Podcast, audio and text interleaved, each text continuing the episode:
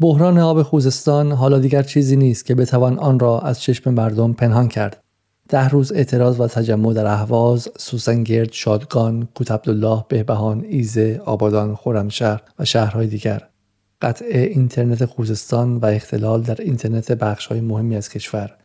دومینوی اعتراضات و تجمع در لرستان، بوشهر، تبریز و حالا تهران در اعلام همبستگی با مردم خوزستان و کشته شدن هشت نفر از میان مردم و یک مأمور نیروی انتظامی.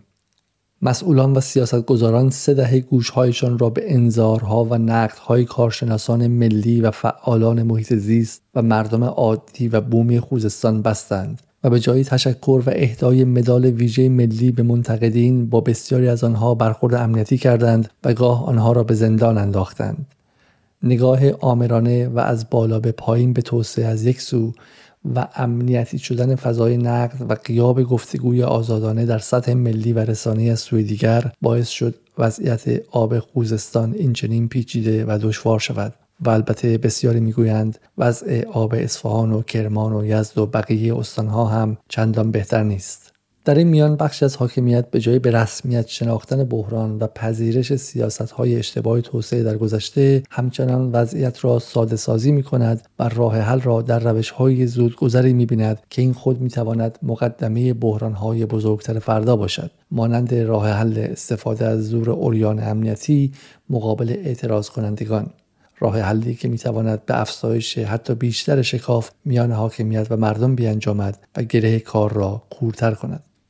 در سوی دیگر هم بعضی گروه های اجتماعی کلافه از تحریم و کرونا و ناکارآمدی آسانترین و ساده انگارانه ترین راه را انتخاب می کنند یعنی راه حل سیاسی کردن بحران آن هم در نازل ترین و دم دستی ترین شکلش. در تفسیر این گروه ها نظام سیاسی تبدیل به شر مطلق می شود و علت العلل همه مشکلات هم رهبران این نظام. در نگاه این گروه ها ساختارها و منطقها و پارادایم ها و چارچوب های نظری هیچ نقشی ندارند. هرچه هست تصویری پیچا مدرن و اسطوره‌ای از حکومتی شرور و ظالم است که به خاطر منافع مادی و شخصی خود باعث از بین رفتن حق مظلومان شده. در چنین نگاهی هر شهروند در مقام یک ماشین تولید نفرت فضای روانی خود و اطرافیانش را ملتهب می کند فضایی که البته رسانه های دولتی غربی و سعودی هم 24 ساعته آن را تشدید می کنند. نتیجه واکنش این دسته از شهروندان خشمگین اما چیزی جز افزایش شکاف میان حکومت و مردم تشدید بنبست افزایش نفرت میان گروه های اجتماعی تشدید دو قطبی اجتماعی و تضعیف بیشتر جامعه نیست هم زور اوریان نیروهای دولتی هم خشم اوریان نیروهای اجتماعی فقط باعث افزایش بحران می شود اگرچه گفتن چنین حرفی خلاف جریان است اما باید خطر کرد و گفت ایران امروز ما مطلقا نیازی به انباشت بیشتر احساسات گرم و خطابه های داغ ایدولوژیک و سانتیمانتال ندارد بلکه نیازمند التهاب زدایی و ترویج سرترین شکل خردورزی و تحلیل و اندیشه است. همانطور که برای فهم دلایل خشک شدن طالاب هورالعظیم در پایین دست باید سراغ بالادست کارون و سرچشمه مسئله رفت. من هم به همین دلیل این هفته برای فهم آنچه در خوزستان اتفاق میافتد سراغ یکی از متخصصین آب کشور رفتم و با او درباره مبنا و ریشه های بحران گفتگو کردم.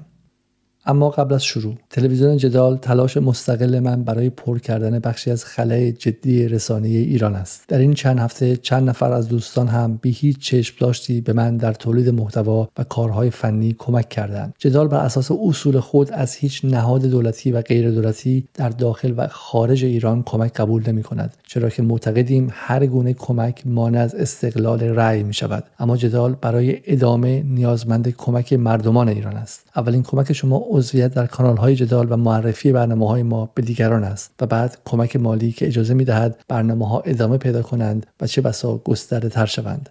اگر خارج از کشورید لطفا به PayPal نقطه ME خط مایل جدال و اگر داخل کشورید لطفا به حساب بانکی 60 37 99 18 15 09 95 97 بانک ملی به نام مجید علیزاده کمک کنید.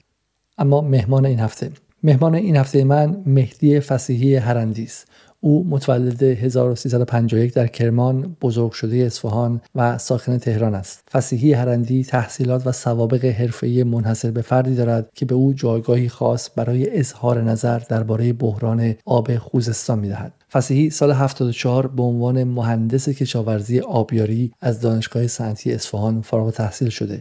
یک سال به عنوان مشاور و ناظر طرحهای مدیریت منابع آب اشایر سیستان و بلوچستان کار کرده. سال 77 کارشناسی ارشد مهندسی آب عمران از دانشگاه امیر کبیر گرفته. بعد مدیر پروژه وزارت جواد سازندگی بوده. سالها در طرحهای مختلف آب و کشاورزی در شرکت‌های مهندسین مشاورین کار کرده و بعد بالاخره در دهه 90 ذهنش متوجه سویه دیگری از ماجرا شده. از وجهه تکنیکی ماجرا فاصله گرفته و در دهه 90 دکتری خود را روی مدیریت و برنامه ریزی منابع آب از دانشگاه دلف هلند گرفته. دو سال به عنوان محقق روی اخلاق حکمرانی آب در هلند کار کرده و فوق دکتری خود را درباره دیپلماسی آب در برنامه مشترک دانشگاه هاروارد، MIT و تافت آمریکا گرفته. به عبارتی فسیحی هرندی مسئله آب را از منظر مهندسی و عمرانی و تکنیکی آغاز کرده اما در نهایت به واسطه اشراف بر علوم انسانی و اجتماعی متوجه ابعاد وسیعتر و لایه های عمیقتر موضوع آب شده. اما لحظه ای تصور نکنید این گفتگو فقط منحصر به آب است. فسیحی به ما یک بینش سیاسی یگانه پیشنهاد می کند بینشی متکی بر خرد توسعه ایرانی. فسیحی به ما میآموزد آنگونه که به ما گفتند و هر روز هم توسط رسانه های غربی تکرار کردند ما در تاریخ خود گرفتار استبداد شرقی نبوده ایم بلکه برعکس اشکالی از دموکراسی و مشارکت اجتماعی را در ساماندهی به توزیع منابع خود در تاریخمان عمیقا تجربه کرده ایم فسیحی به ما می‌گوید فاجعه از جایی شروع شد که این خرد بومی زیر آوار اقلانیت بی جغرافیای وارداتی مدفون شد. فسیحی داستان تحمیل این نوع اقلانیت وارداتی را از سال 1348 و ادامه آن تا همین امروز باز می‌گوید. به روایت فسیحی با هم گوش می‌کنیم.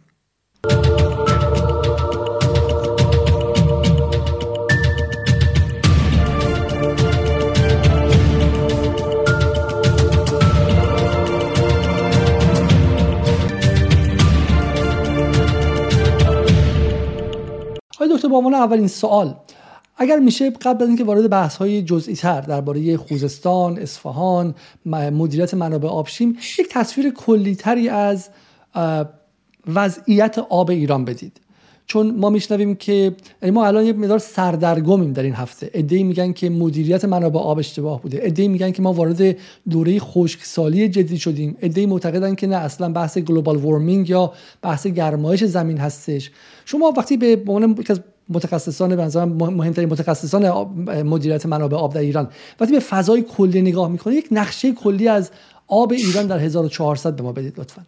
ببینید خب اگر ما منابع آبا به دو دسته تقسیم بکنیم آب سطحی و آب زیرزمینی.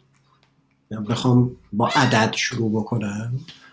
خب وضعیت آب سطحیمون که نموده عینی داره و مسائلش خیلی بولد هست و همیشه اتفاقات گلایه ها خدای نکرده اقتشاشات همیشه حول و حوشی بیشتر آب سطحی اتفاق میفته چون دیده میشه. الان اگر نگاه بکنیم تقریبا همه استانهای کشور غیر از استان تهران نسبت به سال گذشته بین 90 درصد تا 17 درصد کاهش داشت. که متوسطش اگه حالا اون جدول رو بیاریم کاهش بارش تو استانهای مختلف به طور متوسط حدود 27 درصد بوده. اگه شما این جدول رو ببینین خیلی فرقی نمی‌کنه ما داریم در مورد کدوم استان حرف بزنیم الان استانهایی بالای جدول که این, این آمار مربوط به 25 تیر ماه بالای جدول که قرمز هستن شما نگاه بکنیم ببینیم بارش ها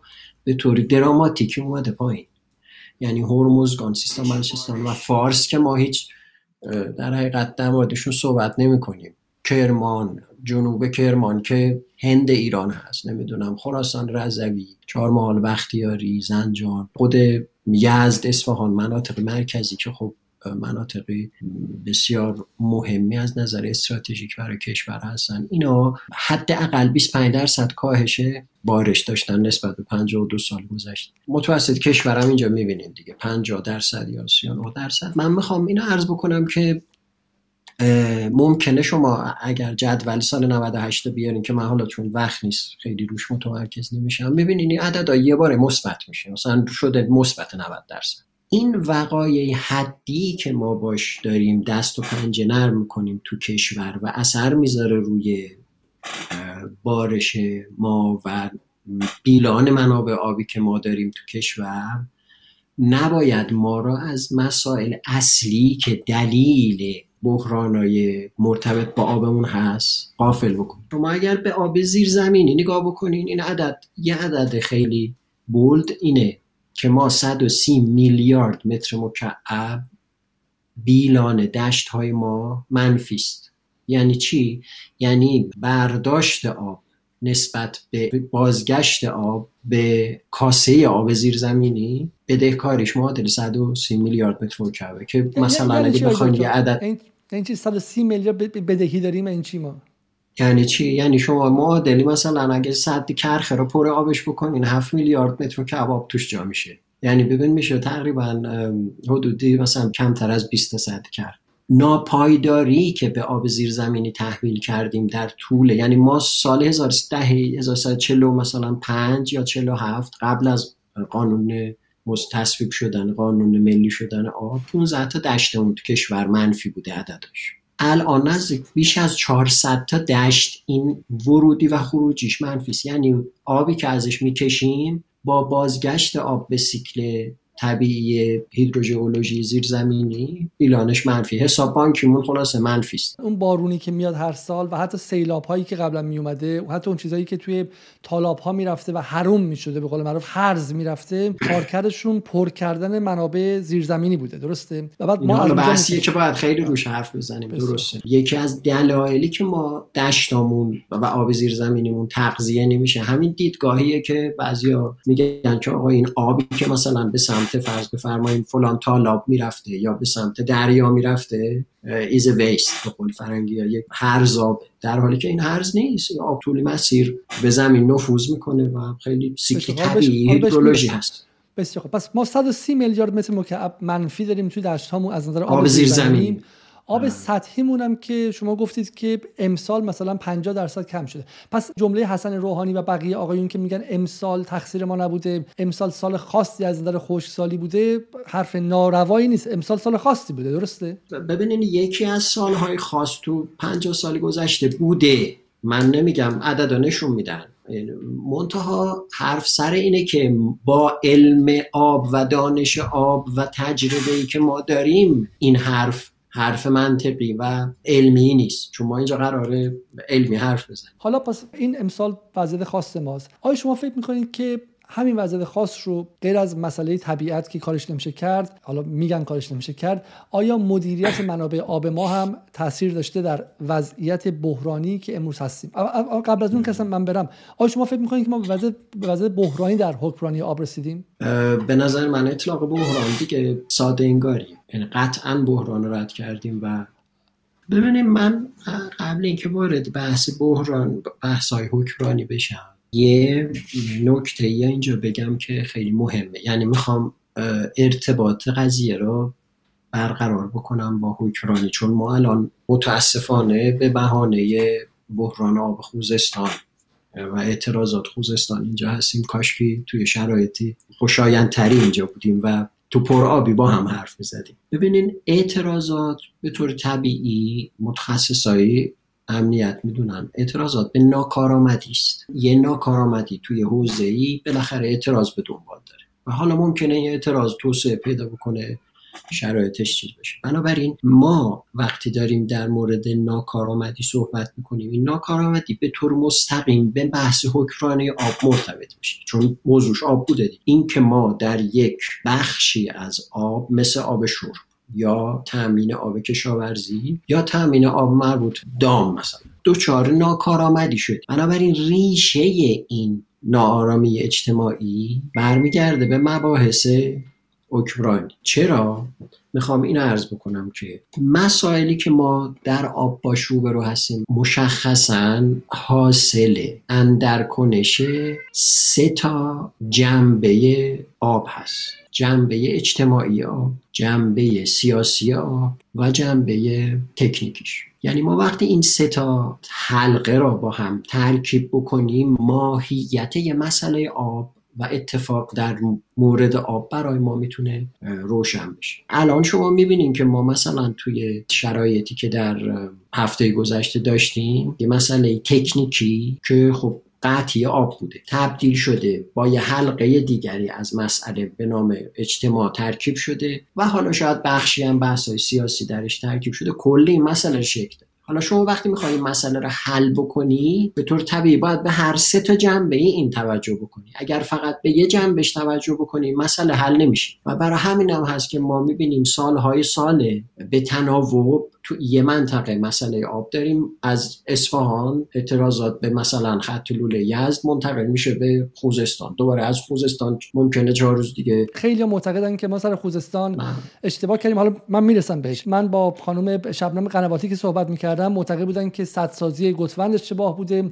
عده دیگه تو همین روزهایی که از اون گفتگو من با خانم قنواتی گذشته معتقدن که مشکل ماست. اسرائیلی ها حتی یکی از این دوستان ضد اسرائیلی میگم میگم اسرائیلی ها با قدرت هسته ای دارن آب شیرین کن می‌سازن توی امارات دارن آب شیرین کن می‌سازن. ما و به نظر میاد که ذهنیتی که در ایران هست اینه که بخش تکنیکی قضیه اینجا فقط ما مشکل تکنیک داشته. بله، بله. متاسفانه این هست و عرض کردم دلیلش اینه که ما همه این مسائلی کشورها یه وقتی کتاب کازم علم داری اگه شما بخونی میگه میگه چرا ایران عقب ماند و قبل پیشرفت کرد. ایشون خیلی جالبه میاد مستقیم قضیه رو ربط میده به بحث حکمرانی آب و شرایط خشک ایران میگه چون ما خشکیم خشک بودیم تامین آب باید حتما حالت centralized و متمرکز پیدا می‌کرد و یه حکومت مرکزی مقتدر بیاد و مثلا یه فلان فالایی رو آب در حالی که ممکنه مثلا البته این برداشت ایشونه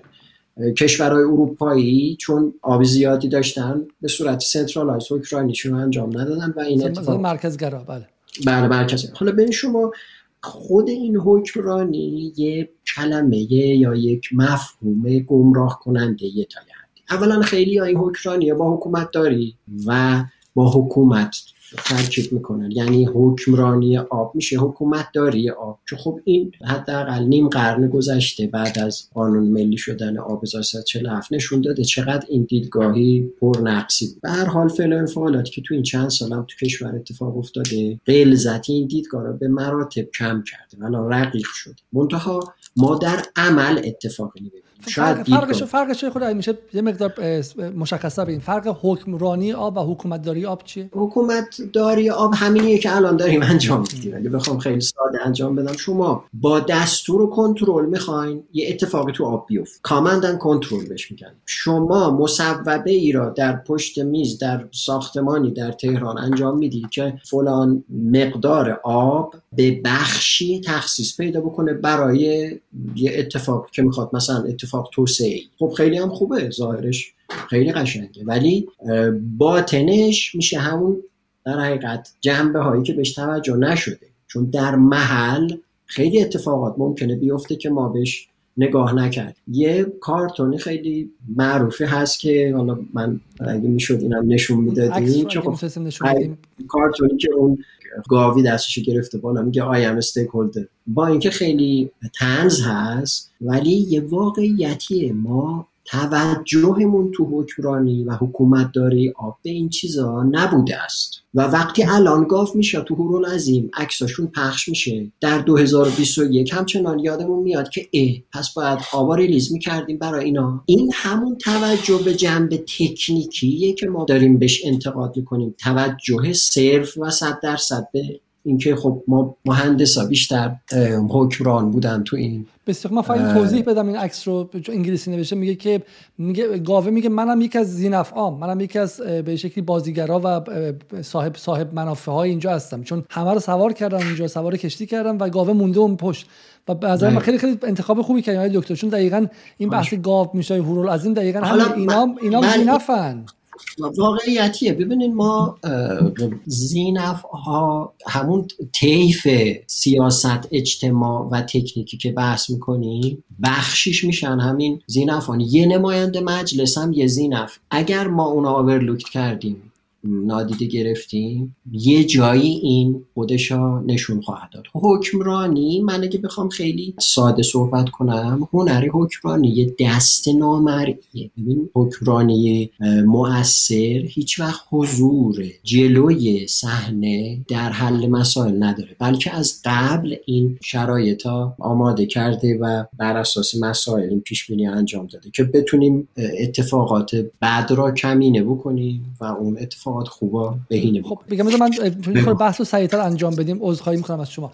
چون میگین حکمرانی و حکومتداری با هم یکی نیستش و در حال دقیقا اینجا دو تا مشکل داریم با اینجا. یکی اینکه حاکمان در ایران من اولین از شما خواهم پرسید که اصلا ریشه و اگه بخوام تبار شناسی کنیم ریشه این بحث آب در ایران مشکلش از کجا شروع شد؟ و دومش اینه که هم حاکمان در ایران خودشون رو دیگه از یه جایی به بعد صاحبان مطلقه آب می‌دونن یعنی معتقدن که مایم که بعد آب رو تقسیم کنیم. ما این که در مورد آب تصمیم بگیریم و مردم هم به نظر میاد که اینو پذیرفتن. این مردم هم از حاکمان طلبکارن بحث آب رو. درسته؟ یعنی سراغ اونها میان میگن که آب ما کجاست؟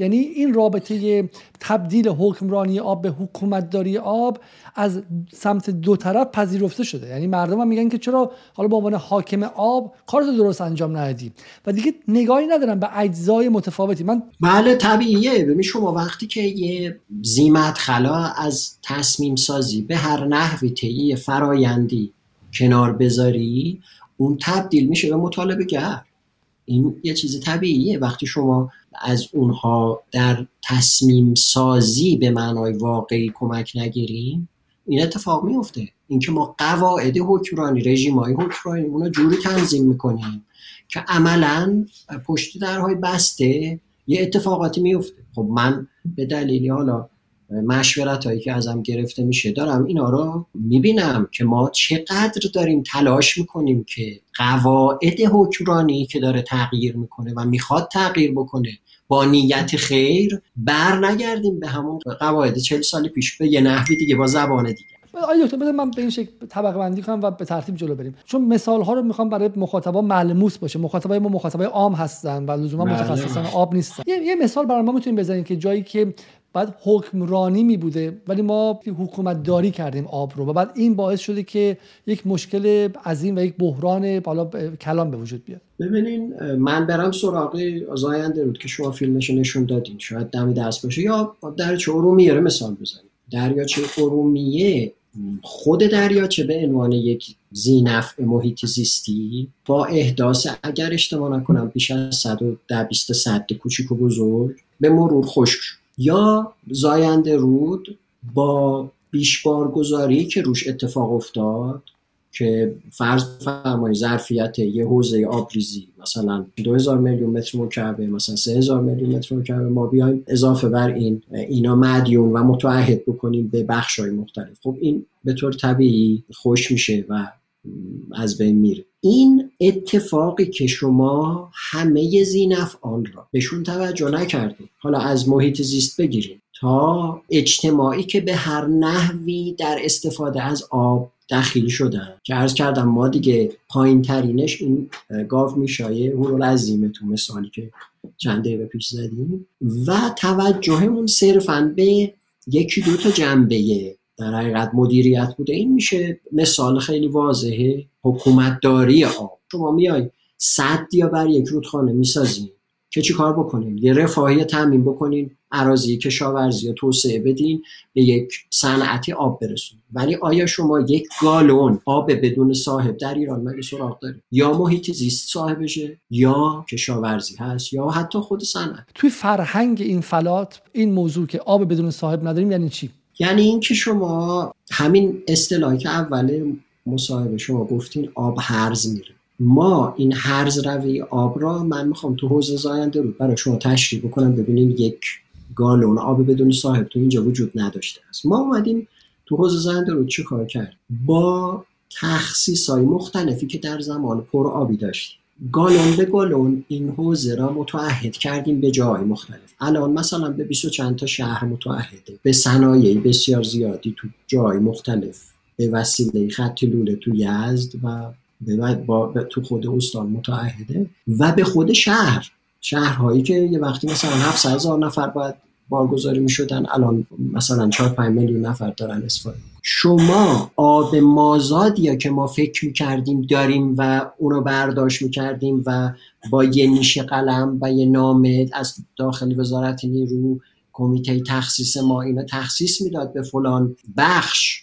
به طور قانونی. همش قانونیه اینا. همش مصوبه داره همش هم برای توسعه و رفاه کشور بوده. ولی آب کجا می‌رفته؟ مثلا می‌رفته تو گاوخونی به عنوان یک آب برای محیط زیست و جایش که دیده نمی شده اینجاست که این آب به زمین فرو می‌رفته و در اردکان و یزد چاهای اون منطقه به این وسیله تغذیه می شدن شما وقتی که این سیکل نادیده هیدرولوژی در نظر نمی‌گیریم و قبلا اینقدر باهوش بودیم که اینو می‌دونستیم. این میشه نادیده گرفتنی موضوعی که جناب علی دو تا نگاه هست دکتر. یه نگاهی که میگه ما قبلش بی سواد بودیم ما تمدن نداشتیم و شما آشنا هستین دیگه با پدران به شکلی تئوری های توسعه و نظریه های توسعه در ایران حالا از آخوندوف و تقیزاده و غیره گرفته از اصحاب مشروطه میاد تا همین امروز و اون نهضت مهندسی. علتی که میگم این که شما مهندسید منم رشته اول مهندسی بوده و شما بعدا رفتیم به چیزی که بخوره جامع نگرتر باشه این واقع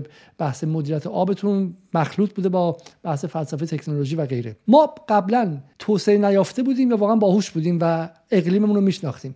دو تا چیز از شما می‌پرسم. یک ما قبلا با آب چه می‌کردیم؟ چون این تصویری که شما اینجا اگه بشه دوربین بغل نشون داد عکس زاینده رود و یکی از محبوب ترین نقاط من یکی از حسرتایی که من نمی‌تونم بیام ایران اینه که من اصفهان نمی‌تونم برم و اصفهان به نظر من خب عجیب ترین شهر به شکلی تمدن اسلامیه اصفهان و استانبول دو تا نقطه که تمدن اسلامی بهشون افتخار می‌کنه. و عجیبه که صفویان بدون این همه مهندس و دکترایی که با بودجه های مردم رفته باشن خارج از کشور درس خونده باشن و برگشته باشن تو این دانشگاه هیئت علمی شده باشن و تو اون هیئت علمی شده باشن و اینها چه زمان شاه چه زمان جمهوری اسلامی صفویان بدون اونها یک تمدنی بنا کردن.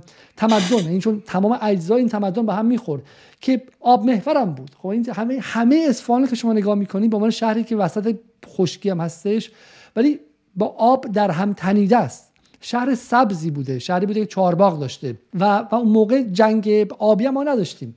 چطور صفویان می‌تونستن آب رو مدیریت کنن و پهلوی و جمهوری اسلامی نمی‌تونن این کار رو انجام بدن؟ اولا من قسمت آخری صحبت شما رو اصلاح کنم که اون دورم تعارض و تضاد بوده. ولی ما به هر نحوی این هوشمندی داشتیم که تو همین زاینده‌رود که شما داری مثال می‌زنی یک handbook یه توماری درست بکنیم که چند تا کار انجام میده. اولا مبناش به نام یک به قول فرنگی یا big name ی گذاشته شده که جامعه ازش تبعیت بکنن یعنی یک حالت کاریزماتیک به این handbook حکمرانی داده اون نویسنده تومار. که منصوبش کردن به شیخ بهار ممکن میگن خیلی هم میگن خودش اینا ننوشته. تو این چه کاری انجام دادن؟ رژیم حکمرانی که تو این پیاده کردن خیلی ساده بوده که من نمی‌دونم آیا چیزی غیر از دموکراسیه؟ اگه اسمی داره اسمی دیگه شما براش بسم تو این یک سیستم میرابی درست کردن. که اولا همه رودخونه رو در بر می‌گیره. یعنی به 6 تا از قصبات اطراف رودخانه تقسیم شده بوده هر کدوم یه در حقیقت میراب داشت. و میراب اصلی رودخانه از وسط رودخانه انتخاب می شده چرا؟ که نه پر آب ببینه نه کم آب ببینه. همیشه از قصبه جی بوده که اون وسط رودخونه وسط منظورتون وسط بعد مسیر رودخانه است دیگه. بس بازه رودخونه بله. یعنی نه از بالا دست بوده نه از پایین دست بالا دست بر آبه پایین دست کم آبه. اگه شما بخواین داوری آب انجام بدی تخصیص آب انجام بدی اگر کم آب ببینی خس خست داری پر آب ببینی دست و دل باز. ما تو بالا دست صد می‌سازیم توهم پر آب ایجاد می‌کنیم و این اتفاقی که می‌بینی افتاده ولی اونا هوشمندی دیگه ای داشتن. و نکته آخرش این که این این میرا حکومت مرکزی و اون حکمران یه دونه نماینده توش داشته و بقیه رو مردم حالا مردم منظورم آب برا بوده به هر نحوی با حالا خیلی هم استرلیزه و پاکیزه نبوده ولی انتخاب می‌کردن و حقوقش رو پرداخت می‌کردن. هر وقتم خلاف می‌کرده اینا تو اسناد هست. کنارش می‌کردن چون خودشون پول میده ما الان در سیستم بهره برداریمون از رودخانه های کشور خب همه چی دولتی. چجوری شما می‌تونی با یک تخلفی برخورد بکنی؟ آ این نام دادگاه برو بیا آخرش میشه نتیجه هم. شما میری یه چاه را مسلوب المنفعه می‌کنی به اصطلاح سه تا چاه کنارش سبز میشه. این میراب در یک سیستم دموکراتیک انتخاب می‌شده. قطعا. اینا, اینا اسنادش هست. خود من تو تزم به انگلیسی ترجمه کردم. یعنی شب انتخاباتی بوده؟ چجوری این زاینده رود که شما میگید زاینده رود ما هر, هر دهی هر قصبه هر قصبه ای تو زاینده رود یا حسن کلا میر را با قنات هم همینجور انتخاب می‌شد. اینا یه سری ریش سفید بودن اینا می‌رفتن. مثل مثال میگم مثلا افغانستان لای جورگه داره مثلا ریش سفید. اینا یه, یه, یه, حالا من خیلی بخوام حالایش بکنم یه پارلمانی داشتن ریش سفید اونجا. که اینا انتخاب می‌کردن. بعد این البته در دو تا قبل از 1347 توی زمان پهلوی دوم انتصاب میراب و شاه امضا قانون ملی شدن آب که 1347 اومد. آخرین سیستم میرابی تو زاینده بود. ما 1348 داشتیم که دیگه تعطیل شد و آبا به اصطلاح دوره ملی دوره صفویه بوده یا دوره قاجار هم مثلا ادامه داشته این بحث میراب؟ ادامه داشته. ببینید شما خیلی نکته جالبی گفتی زل و سلطان. مسعود میرزا توی ددمنشی شهره خاص و عام که من حالا یه وقتی میخوندم یه جایی که می‌گفتن چا... نوشته بود چهار سالش که بوده. این بر حال کارای عجیب غریبه می‌کرد.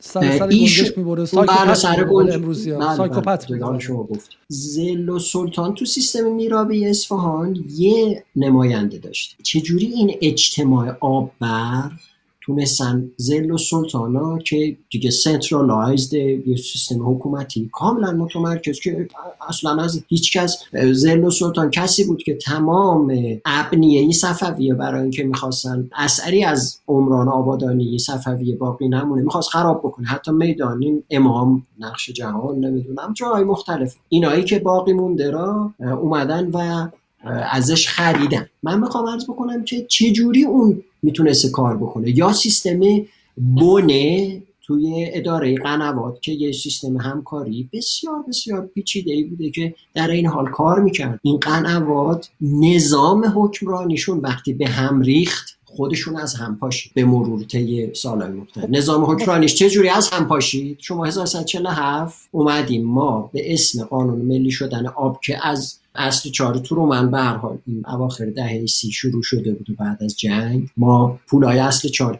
تو کشور اومد و به هر حال خدماتی انجام داد. حالا اون بحثش سی مالاریا سی, سی ثانیه بگین اصل ترومن چگونه تونست نظام حکومت سنتی و بومی رو عوض اصل چهار ترومن اصل چهار ترومن آقای علیزاده بنیانش اصلا این بود. کشاورزی بشه پشتوانه صنعت. یعنی ما از یک کشوری که مبنامون کشاورزی بود و اون سال مثلا 75 درصد کشور تو روستا بودن شهرنشین ها minority بودن تبدیل بشن به یک کشوری.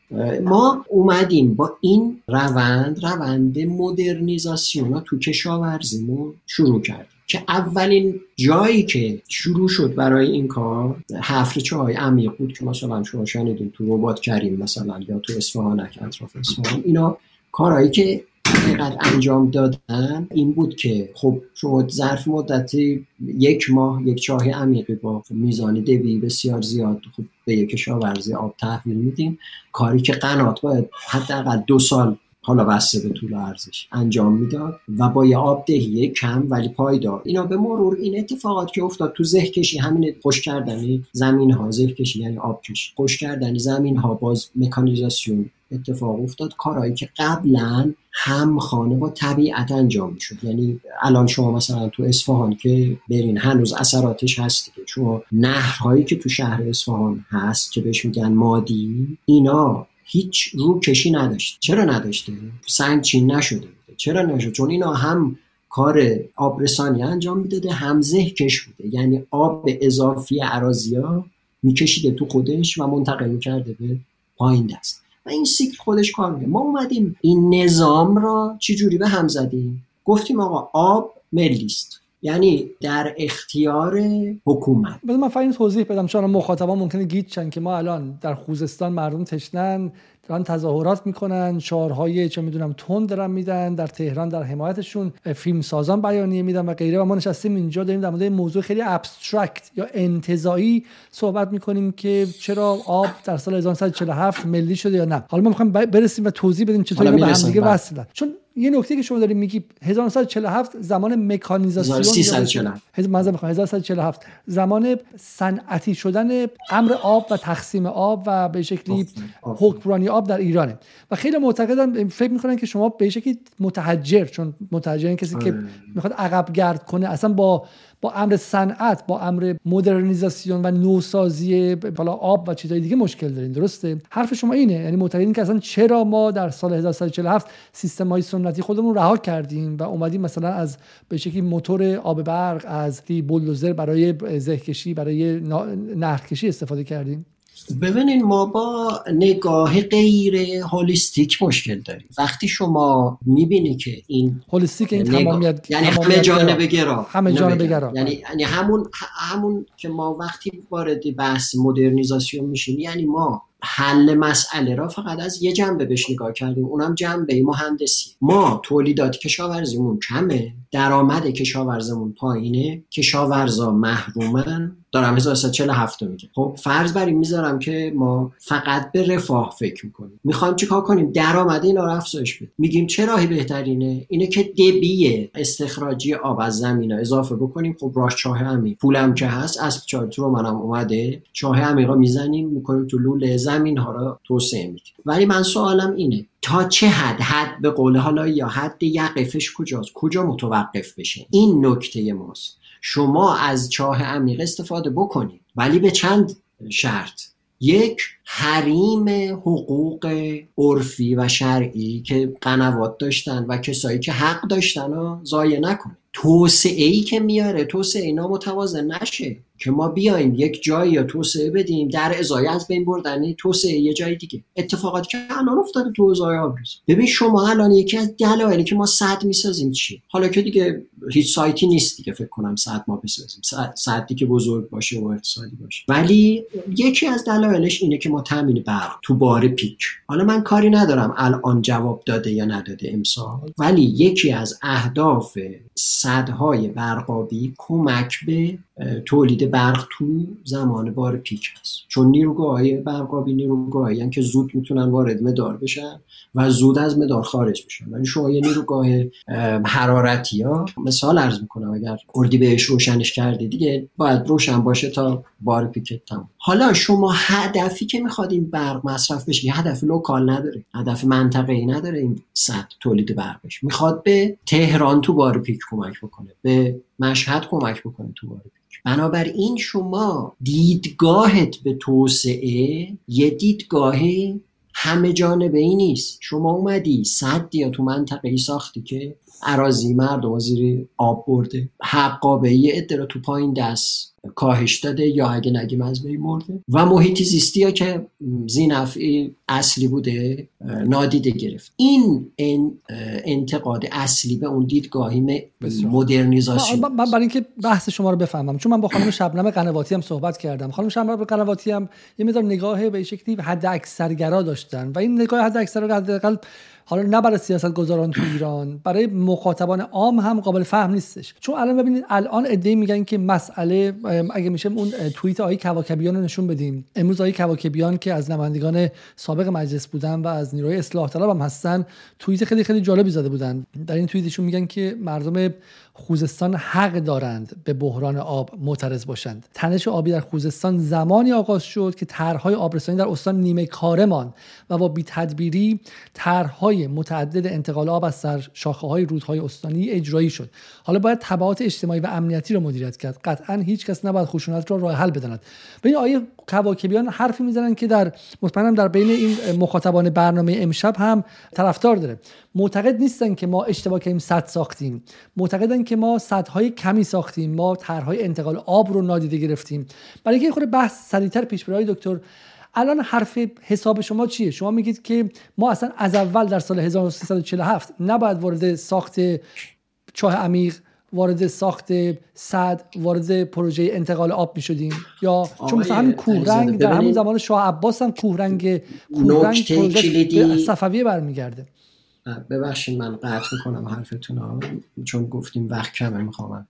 نکته کلیدی توسعه نامتوازن وقتی شما میاین و با این اقدامات یه توسعه نامتوازنی یا رقم می‌زنین این اختلاف ببین من عرض کردم این ناکارآمدی تو کجا نمود پیدا می‌کنه؟ تو توسعه نامتوازن یه جایی نگاه می‌کنه می‌بینه خیلی خوب در مثلا فلان منطقه در کشور امکاناتی وجود داره.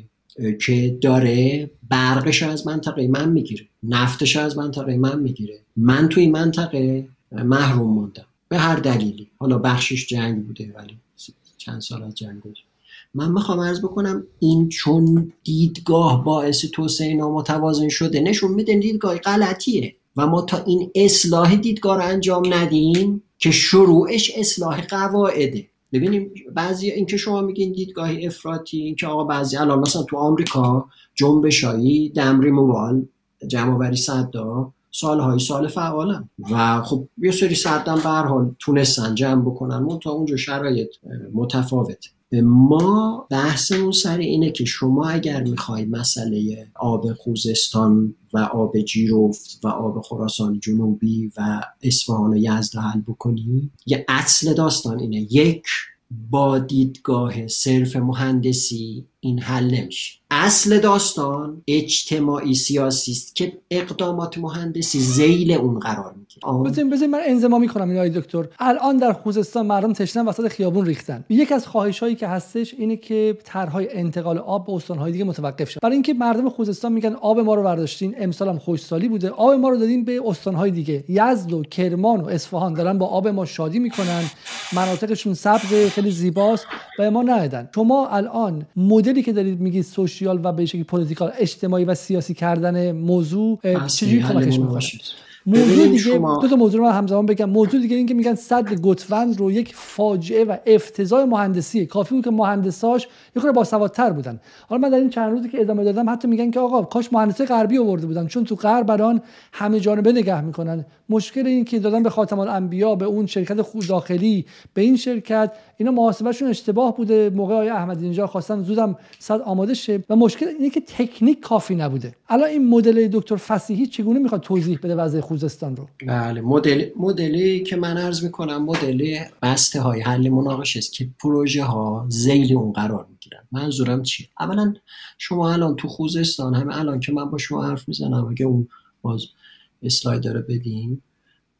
نزدیک 13 میلیارد متر مکعب آب ما پشت صد داده. آب شرب فلان شهر مثل مثلا حالا من اسم نمیارم در خوزستان چقدر از این طرح را می‌تونه به خودش اختصاص بده تا حل بشه؟ بعد نکته بعد اینه وقتی که ما یه ناآرامی به این نحو می‌بینیم باید به ریشش نگاه بکنیم ببینیم این ناکارآمدی تو چه بخشی بوده آقای علیزاده؟ شما دارین توی تلویزیون جمهوری اسلامی تبلیغ می‌کنیم به عنوان بنیاد برکت که ما با تانکر آبرسانی کردیم به خوزستان. خود من و شما رو ببرن تو کوچه خیابونی کنارمون بگن آقا وایسین تو نوبت با گالون آب بگیریم. من خیلی اکراه دارم این حرف رو بزنم ولی آب رسانی با تانکر به نباتات و حیوانات انجام میشه. و ما سالهای سال داریم اینو تبلیغ خود شهر اصفهان تو مرکز شهر الان داره با تانکر آب رسانی میشه.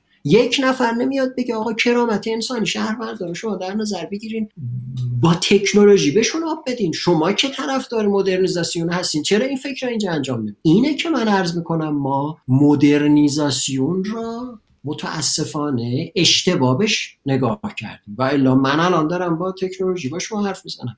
چرا با این مخالف نیستم؟ چون در راستایی حل مسئله داره کار می‌کنه نه ایجاد مسئله. ما تکنولوژی تحویل آب به مردم تو شهرهای خوزستان را به وسیله دستگاه نمی‌دونم آب کارتی بیاین پیاده سازی بکنیم. که سالهای سال تو کشور تو قم پیاده می شده تو مشهد پیاده کردن. چرا به این فکر نمیشه؟ چی؟ آب کارتی چیه یه دستگاهی که شما با کارت حالا یا با کارت بانکی یا با مثلا می‌تونی با کارت های دیگه. کردیت دیگه حالتی کردیت یا دبیت کارت.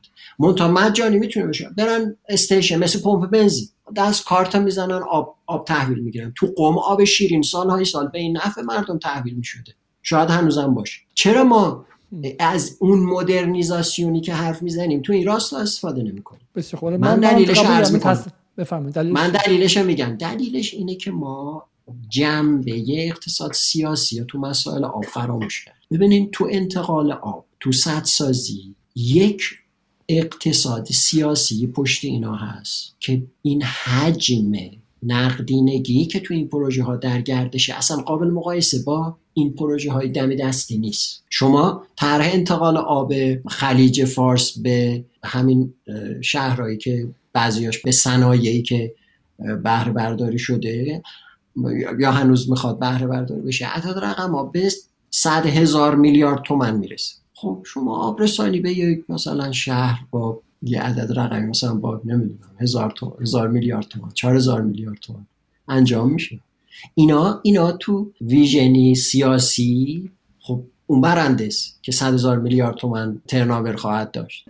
من به این شکل بگم به شما. الان دعوایی که هستش توی خوزستان دعوای اول اینه که میگن ادعی میگن که آب خوزستان دزدیده شده برای اینکه سیاستگزاران مال مرکز بودن. سیاستگزاران رئیس جمهور خاتمی یزدی بوده رئیس جمهور رفسنجانی کرمانی بوده چه می‌دونم فلان رئیس مجلس اصفهانی بوده فلان رئیس جمهور سمنان دوتاشون سمنانی بودن. همین الان آقای روحانی که هیچ کاری داره نمی‌کنه و تو اتاقش نشسته و اصلا انگار نه انگار چه می‌دونم من از انگلیس تو ایران بیشتر در مورد مواضع تصمیم می‌گیرم. آقای روحانی همه کار داره می‌کنه که پروژه انتقال آب به سمنان انجام شده قبل از تموم شدن ریاست جمهوریشون. خب برای همین یه ویژن یه نگاه اینه که مشکل الان اتفاقی که تو خوزستان افتاده من می‌خوام یه مقدار بحث روستر کنم. مشکل اینه که آب خوزستان دزدیده شده به استانهای مرکزی. اولا شما با این نگاه موافقید؟ قطعا نه. ببینید اولویت بندی خیلی مهمه. شما من عرض کردم صد سازی متهم اول خشکیه خوزستان. حالا باز به میگیم خوزستان. ما اگه مقیاس رو بخوایم تو اوکراینی بحث کنیم اینم یه بحثیه. من حالا نمی‌تونم اینجا خیلی باز بکنم. یا استان خوزستان لزوما مرز براش نکشیدم بگیم آقا این حتما اینور خط خوزستان دیگه کم آبی نداره اونور خط خوزستان داره. این اصلا خب درست نیست. ولی فرض بریم می‌ذاریم حالا ما اون مرز قبول بکنیم. قطعا اصل داستان صدها هست. که آزادسازی آب اونا به طور صد درصد تحت کنترل دولت مرکزی. این یه مصداق ناکارآمدیه که میگم انحراف هان است. اگر شما بیاید یه تضاد بین استانی ایجاد بکنی بگی اون آب منو برده. اون بحث سر جای خودش می‌تواند مطرح بشه. ولی الان مسئله خوزستان این نیست که ما بیایم به این اختلافات دامن بزنیم. در حالی که خیلی روشنه. شما در خوزستان کار کردن خیلی گرون. من خودم چون مهندسم این کار رو practice کردم قبلا می‌دونم. شما ترانشه زدن تو خوزستان نسبت به تهران شاید سه چهار برابر هزینه داشته باشه. برای لوله گذاری خیلی ساده. این عدد رقمی هم که اعلام شد تخلف و اینا ما اصلا سازمان بازرسی هستیم می‌خوایم واردش من می‌خوام عرض بکنم هزینه شده است ولی جواب نداده. این غیزانیه ای که مثال زدن خب داستانش پارسال اتفاقاتی که افتاد. اینکه هرچی هزینه میشه اونجا اتفاقی نمیفته. این ناکارآمدی تو سیستم حکمرانیه بریم اونو درست بکنیم. نیاییم دامن بزنیم که خب حالا فرض کنیم مثلا ما فلان طرحی که اصلا الان خیلی اینا دروغ و راست شده. یه طرحی میگن آقا داره آب می‌بره که اصلا اون طرح هنوز اصلا صدش ساخته نشده که تازه آبی به کلی نگید. الان شما الان شما به ترتیب بگید موضوعات آب خوزستان موضوعات حکمرانی آب خوزستان چیه؟ من نه. میگم یکی شما به این کدومش مهمتره. صد سازی و نقش صد صد گتوند. نقش حالا بحث تونل های انتقال آب بهشت آباد و کوهرنگ و غیره. من کوهرنگ دو سه مطرح شد که حالا شما ممکنه قبول نداشته باشید. و بله. نقش عظیم نیشکر و کشاورزی خیلی بالا که همه بهش افتخار, بهش افتخار می‌کنن برنجکاری و نیشکر.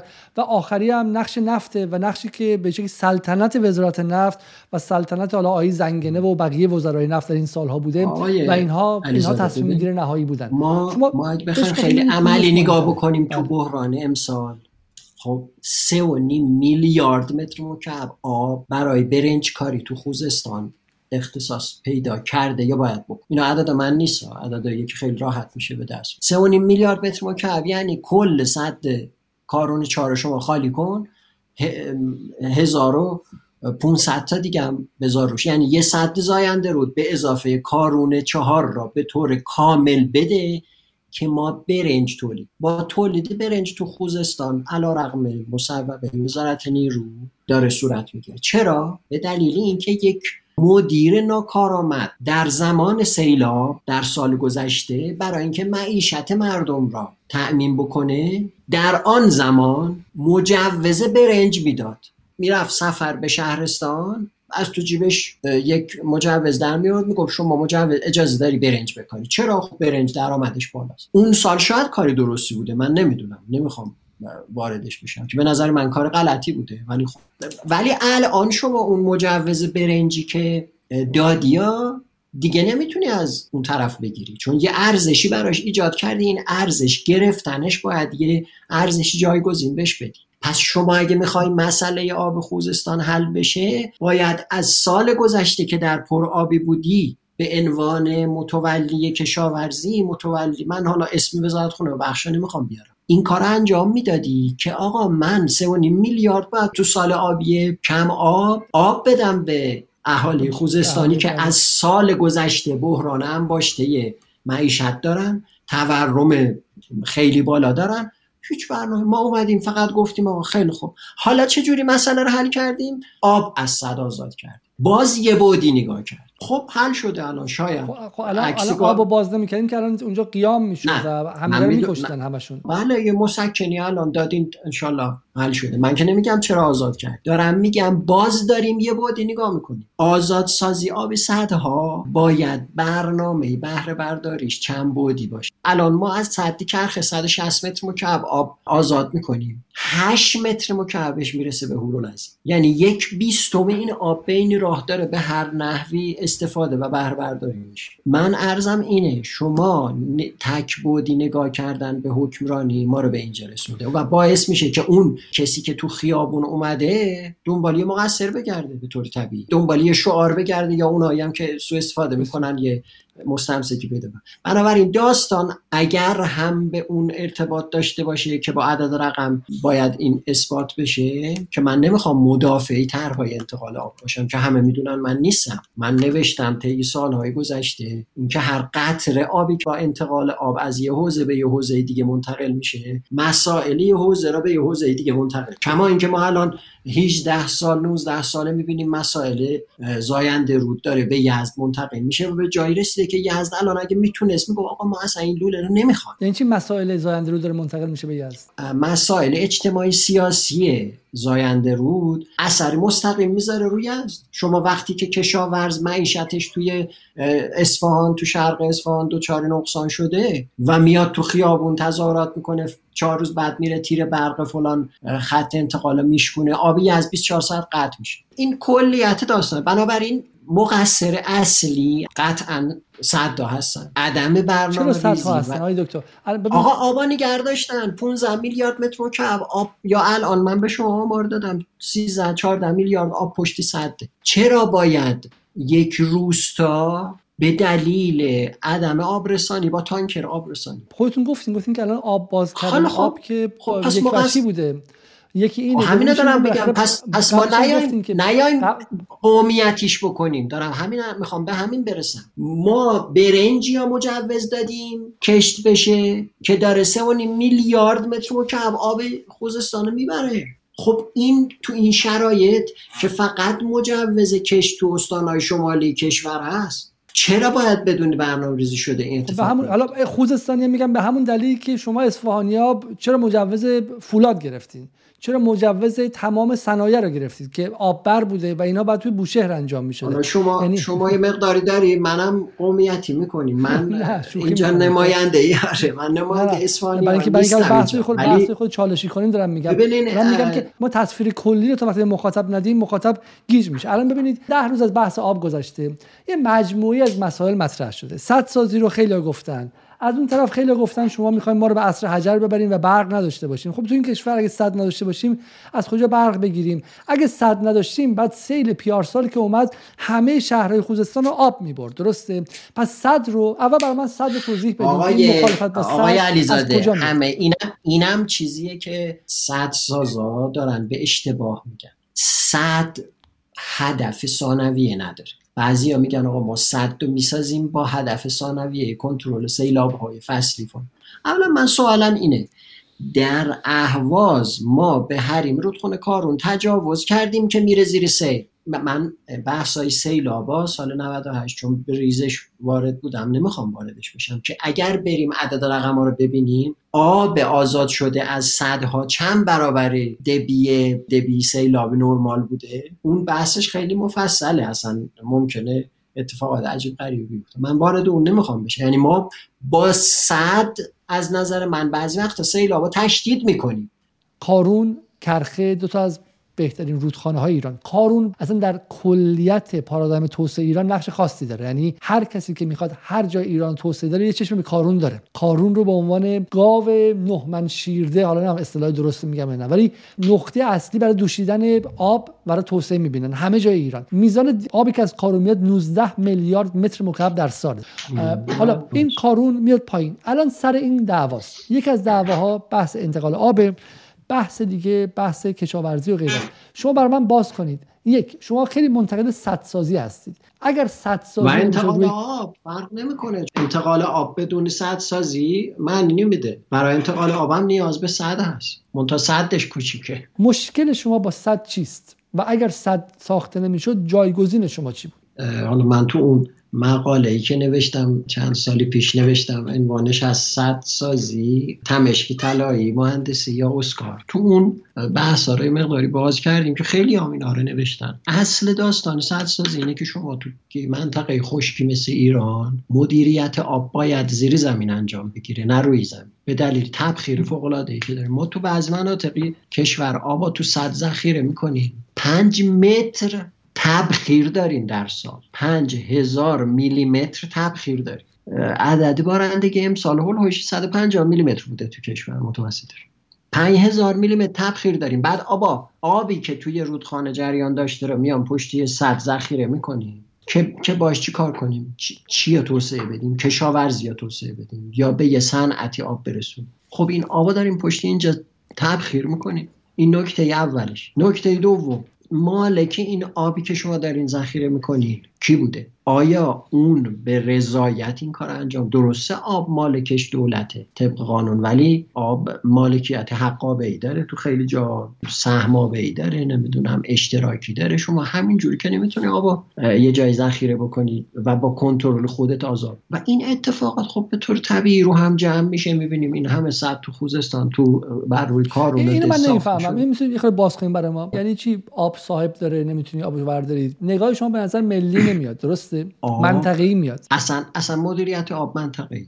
حالا می‌خوام آخرش به همین برسم. ما مگه قبل از 1383 که اومدیم آب من آب هامون رو استانی کردیم؟ به حساب سیستم مدیریتی که داشتیم اصطلاحش بود آب منطقه آب منطقه X آب منطقه Y بنابراین این خودش یه مفهومیه با اینکه ما آب ملی کرده بودیم ولی باز منطقه ای فکر می‌کردیم. ولی به مرور این چی شد؟ این رفت به سمت اینکه ما سنترالایزش کردیم و از مرکز تصمیم می‌گیریم که فلان صد تو فلان منطقه بسازیم برای توسعه مثلا نیشکر یا برای توسعه عراضی کشاورزی تو بالادست. الان خیلی از آبی که توی کارون عملا دیگه نیست و شما میگین لاغر شده صرف توسعه کشاورزی شده تو بالادست. توی نرم معیشت توی جامعه ایران بالا دستی همیشه دامدار بودن.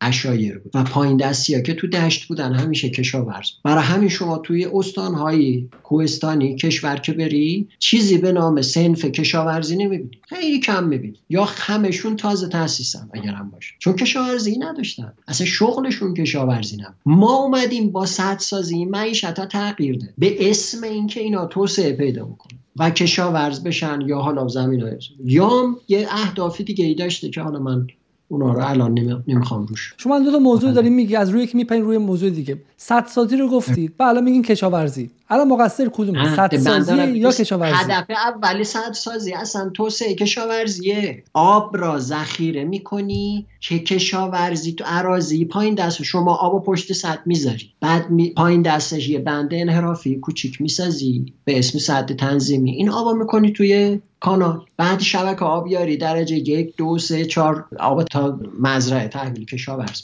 الان شما میگی توی خوزستان ما نباید کشاورزی انجام ما الان باید به کشاورزی خوزستان بگیم چیکار کنم برم بیکار شن. اتفاقا من دارم برعکس حرف می‌زنم. من دارم میگم توسعه ای که صد انجام دادن الان تو بالا دست اتفاق افتاده. ما که از الان حرف نمی‌زنیم که. توسعه ای که بالا دست اتفاق افتاده رو عراضی کشاورزی و برداشت آب خیلیش به وسیله پمپاژی اینا داره کارونا به قول شما لاغر می‌کنه حوزه کارون. یا کلا خوزستان. حالا تو شما بری تو حوزه جراحی باز همین مسئله رو داری. بری تو حوزه دز که بخشی از کارون بزرگی همین مسئله رو. بنابراین هدف اصلی سدسازی توسعه ای بود که به نوعی اتفاق نیفتاده. چرا؟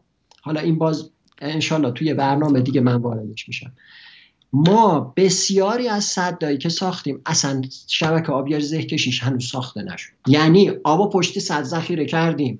رودخونه پایین دستم. آب براشا محروم کردیم از آب. حالا چه محیط زیست چه مردم چه شهر چه نمی‌دونم آب زیر زمینی. من همه اینا رو زیمت خل می‌دونم. ولی اون هدفی هم که داشته محقق نشده. فقط صد ساخته شد و آب تو کانالا نیست. مثالش خیلی زیاد. آقای دکتر یه کامنتی من آوردم بالا مال آقای فرهاد فرهادیان میگه کشاورزی بی هدف غیر ضروری مانند کشت هندوانه و متوقف شود. این روزها خیلی از مخاطبان بالا در صد کشور همینو میگن. الان ببینید دعواها متفاوته. یک دعوا اینه که آقای سعید جلیلی میگه ما باید خودکفا شیم و به ارمنستان گوجه فرنگی صادر کنیم قدرت. اصلا خودکفایی که تو ایران میاد پارادایم خودکفایی بعد انقلاب با جهاد سازندگی روی کشاورزی میگشت. الان فهمیدن که نه. اصلا کشاورزی بده. یعنی ما از یک صفر از یک حالت حاد اکستریم و حد اکثری داریم میچرخیم به یه حالت اکستریم دیگه. وقتی میگن کشاورزی بده مثالش همین مثال آیه فرهادیانه که میگه کشت هندوانه با متوقف شه. شما نگاهتون اینه معتقدین که اصلا توی مثلا کشت نیشکر توی خوزستان با متوقف شه کشت های خاص با متوقف شه یا اینکه نه اصلا کلا ما کشاورزی رو باید با اکراه بهش نگاه کنیم و مواظب باشیم که خیلی سمت کشاورزی نریم. بحث من دوباره اون جمله رو تکرار می‌کنم. ما دو چهار توسعه اینا متوازن شد. مفهومش چیه؟ وقتی شما یه توسعه نامتوازن اتفاق میفته یعنی از ظرفیت منابعی که در دسترست هست بیشتر می‌خوای بهره ببری اون منابع کشش نداره. حالا این منبع می‌خواد یه شهر باشه میشه تراکم. هوایی شهر باشه نمی‌دونم فضای عمومی شهر باشه. تو حوز آبریز میشه.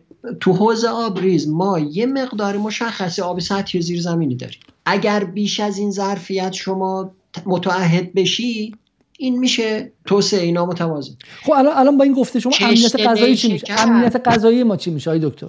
شما بحثو بردی تو یه چیز دیگه. ببینید نه نه الان الان بحث کشاورزی که مهمه و میگن که نمیشه بهش دست زد شما الان هر جایی که دست بزنیم یک جای دیگه خراب میشه. همه چی به هم ربط داره دیگه interconnected ببین اولا امنیت غذایی با خود کفایی خود اتکایی اینا ماهیتا متفاوت. تعاریفش تو علم روز دنیا اینا. یعنی لزوما شما این نیست که توی همه چیز خود کفا بشوید تو مثلا محصولات اساسی.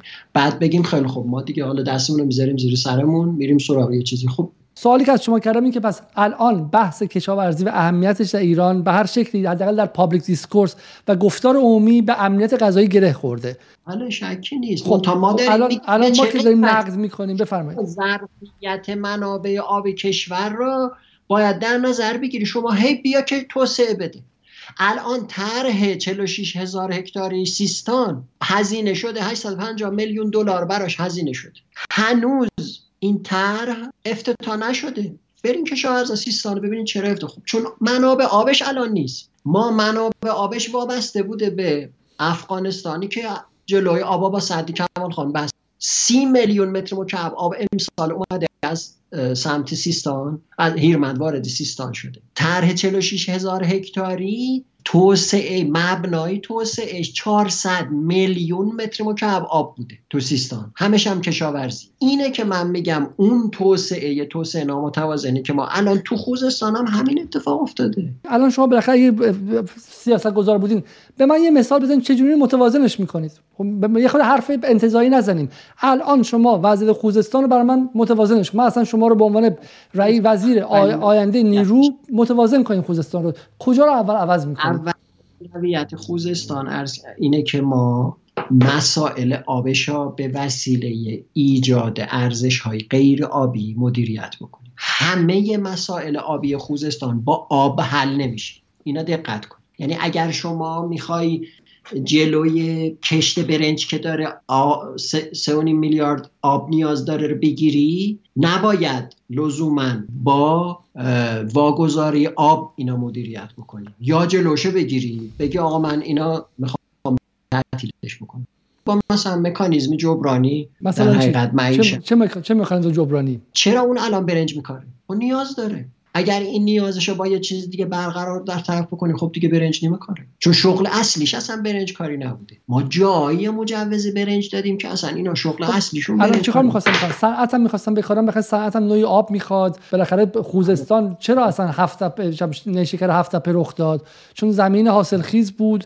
سالها هزاران سال اونجا کشت انجام شده بود درسته؟ بله ولی ولی اضافه بر ظرفیت کارون شده. ببینید شما ما, ما حرفمون نی شکر که مال دهه چله آقای علیزاده. ما داریم توسعه اخیری که تو بالا دست کارون اتفاق افتاده رو روش بحث می‌کنیم. توسعه کشاورزی در حوزه های بالا دستی کارون یکی از نکاتیه که باید بهش توجه بشه. من اینا الان اینجا فرصت نیست باز بکنم و باز نمی‌کنم زیاد. یعنی ما با کشاورزی توسعه کشاورزی در بالادست در دشت های بالادست به نحوی آب کارونا منتقل کردیم و به قول شما حالا دوباره میگیم کارونا لاغرش کرد. خوزستان را حلش. مدیریت آب حکمرانی آب یه عمل اجتماعی.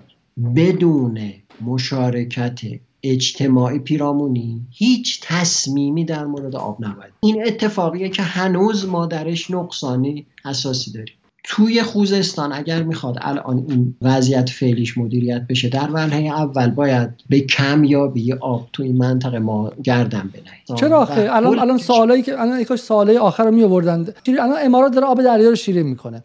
عربستان داره بشن به میلیون ها نفر از آب دریا. می‌گیره شیرین می‌کنه.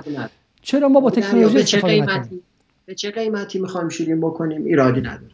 ما اولا خلیج فارس اون ظرفیت نمک دیگه نداره توش بریزیم. هر شیرین سازی که برای در خلیج فارس می‌خواد انجام بشه باید حداقل 100 200 کیلومتر نمک منتقل بشه به دریای ام این نکته پس از نظر محیط زیستی مسئله ای اساسی داریم. یعنی خوزستان از نظر شیرین سازی به این راحتی نمی‌تونه مدیریت بشه. مگر اینکه پساب نمکش منتقل بشه حداقل 200 کیلومتر به دریای ام پس این نکته زیست محیطیش. نکته دوم که به چه قیمتی؟ شما آبی که داری به مصرف کننده تو خوزستان به عنوان آب شرب میدی که گرونترین آب مثلا حالا تو کلی کشور حساب میشه.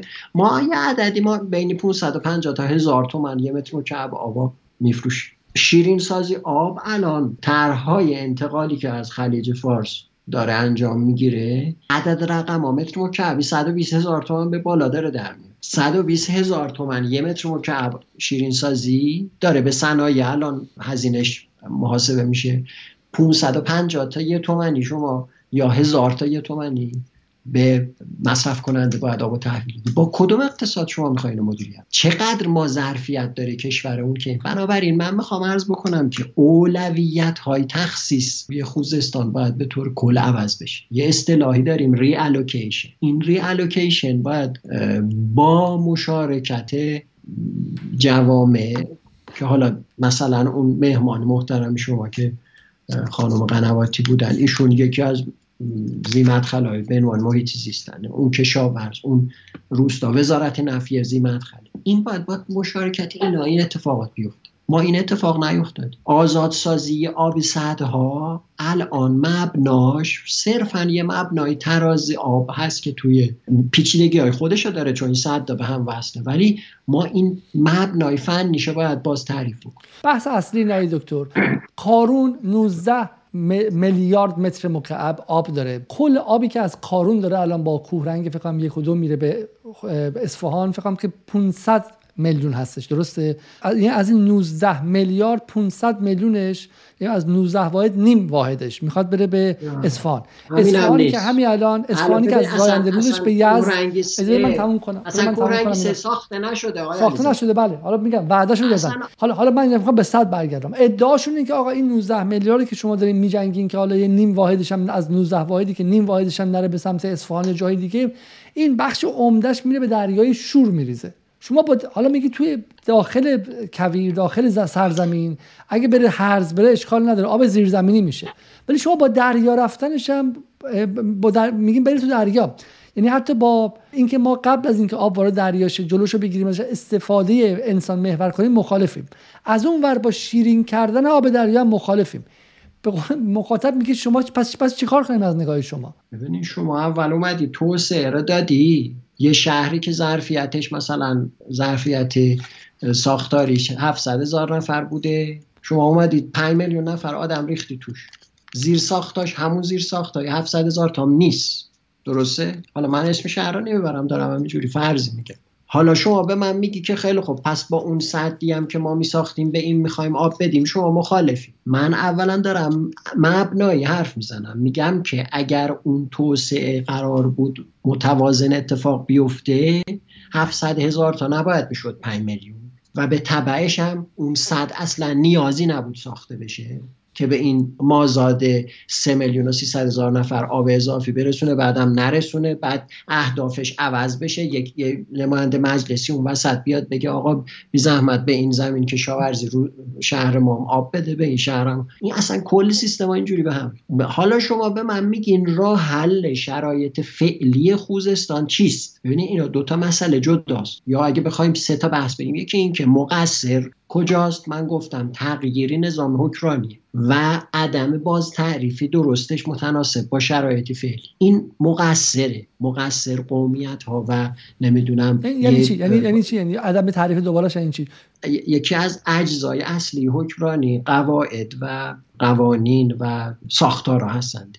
ما ساختارای بخش آب و تا حدی هم اون برقی که به آب وابسته هست همچنان ساختارای پنجاه سال قبلمون و هیچ تغییری متناسب با شرایط فعلی نکرده. البته الان بعضی ها میگن آقای تغییری تو مدیریت حوزه یا اینا اتفاق افتاده. این اصلا اون چیزی نیست که بتونه مسئله ما ما بعد چی بشه؟ مس... بعد چی بشه؟ اگه میشه خود انضمامی هم حرف بزنید دکتر بعد چی می‌شد که شما راضی می‌شدید؟ باید دامدارای هورالعظیم باید یه نماینده تو سیستم تصمیم گیری آب در اهواز داشتیم. این اوتوپیاس.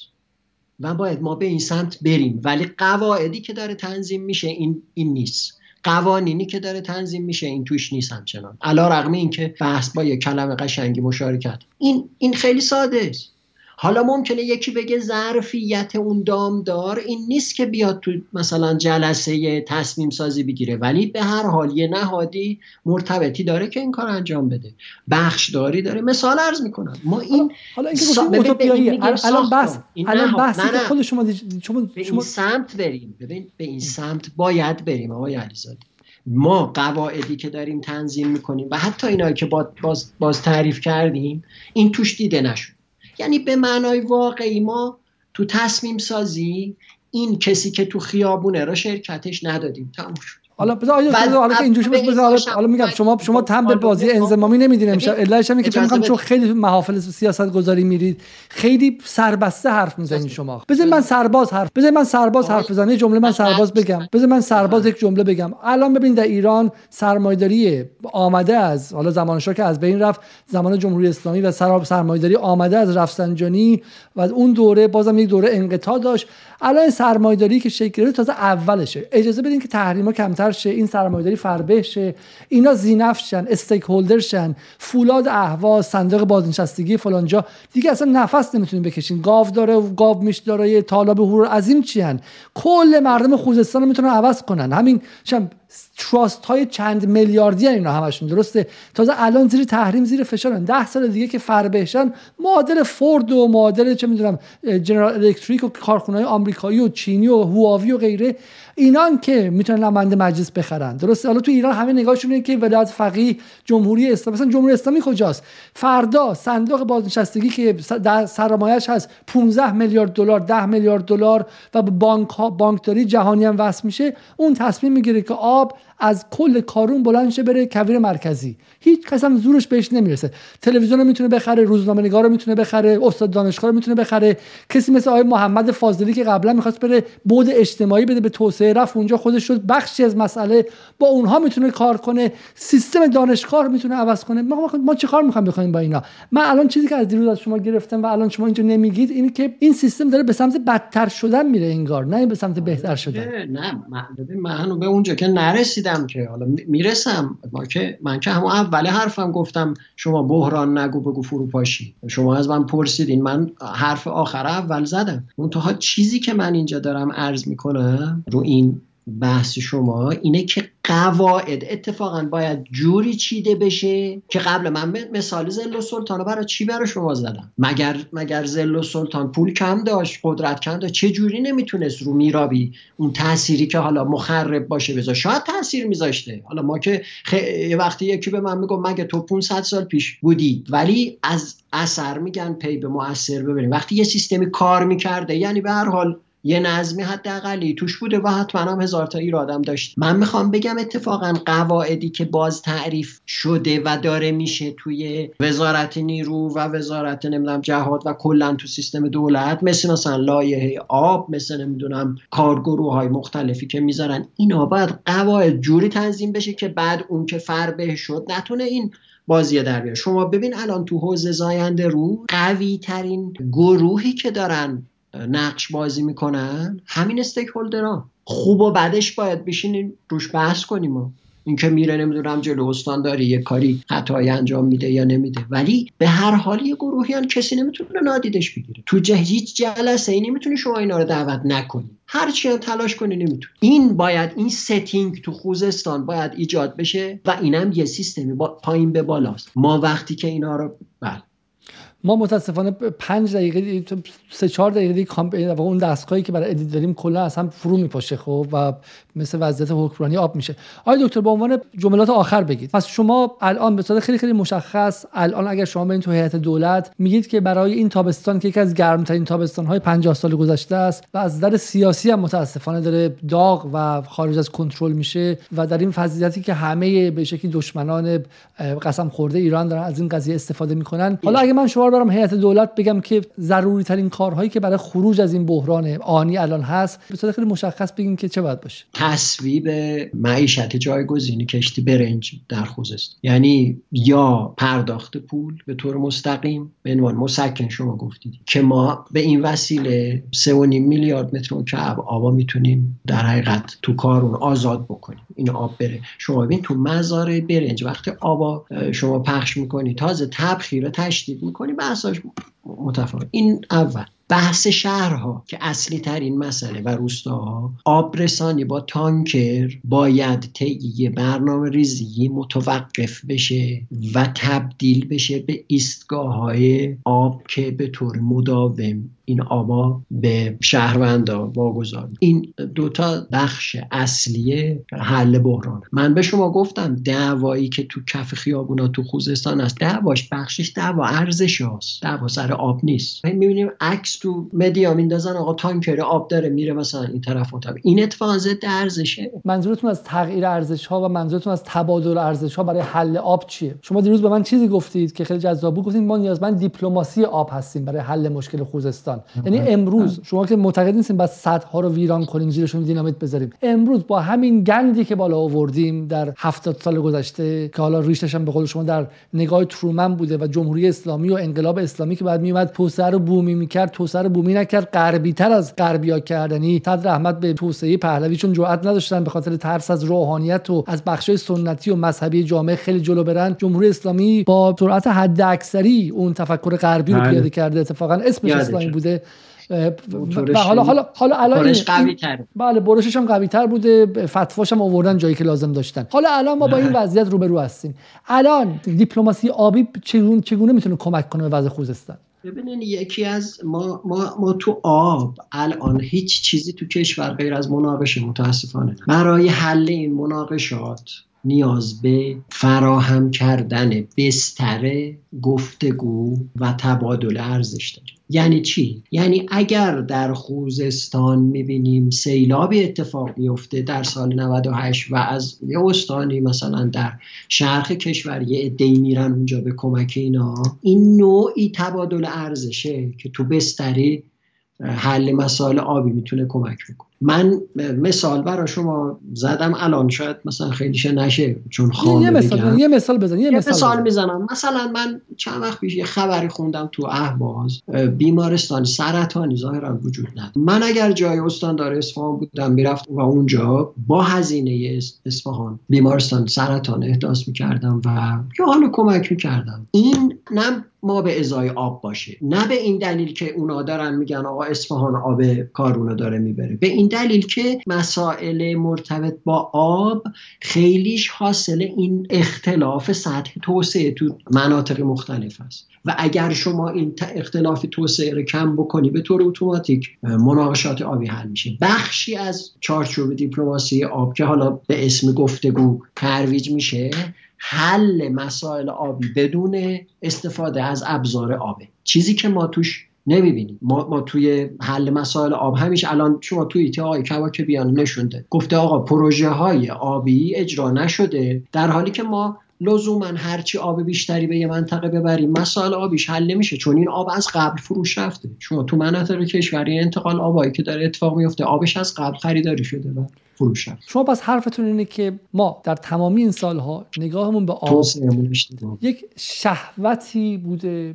برای اینکه تکنیک و لودر و بولوزر و ساختمون های بتونی صد و اون تونل های عظیم انتقال می‌تونه مشکل ما رو برطرف کنه. یه خود شبیه به شکلی اماراتیایی بودیم که پشت ماشینایی هم خیلی سریع میشینن با همون با همون روش های سنتی از شطور مستقیم پیاده میشن پشت ماشینی با سرعت 300 کیلومتر میشینن و احساس خدایی هم می‌کنن احساس قدرت می‌کنن. تکنیکی که اگرچه ما از آن خودمون کردیم بخش تکنیکیش رو ولی فلسفهش رو از آن خودمون نکردیم. خب که اصلا صد کجا لازمه کجا لازم نیست. یاد گرفتیم در دوره رفسنجانی صدسازی و از آن خودمون کنیم. گفتیم صدسازی بومی نهضت صدسازی بومی.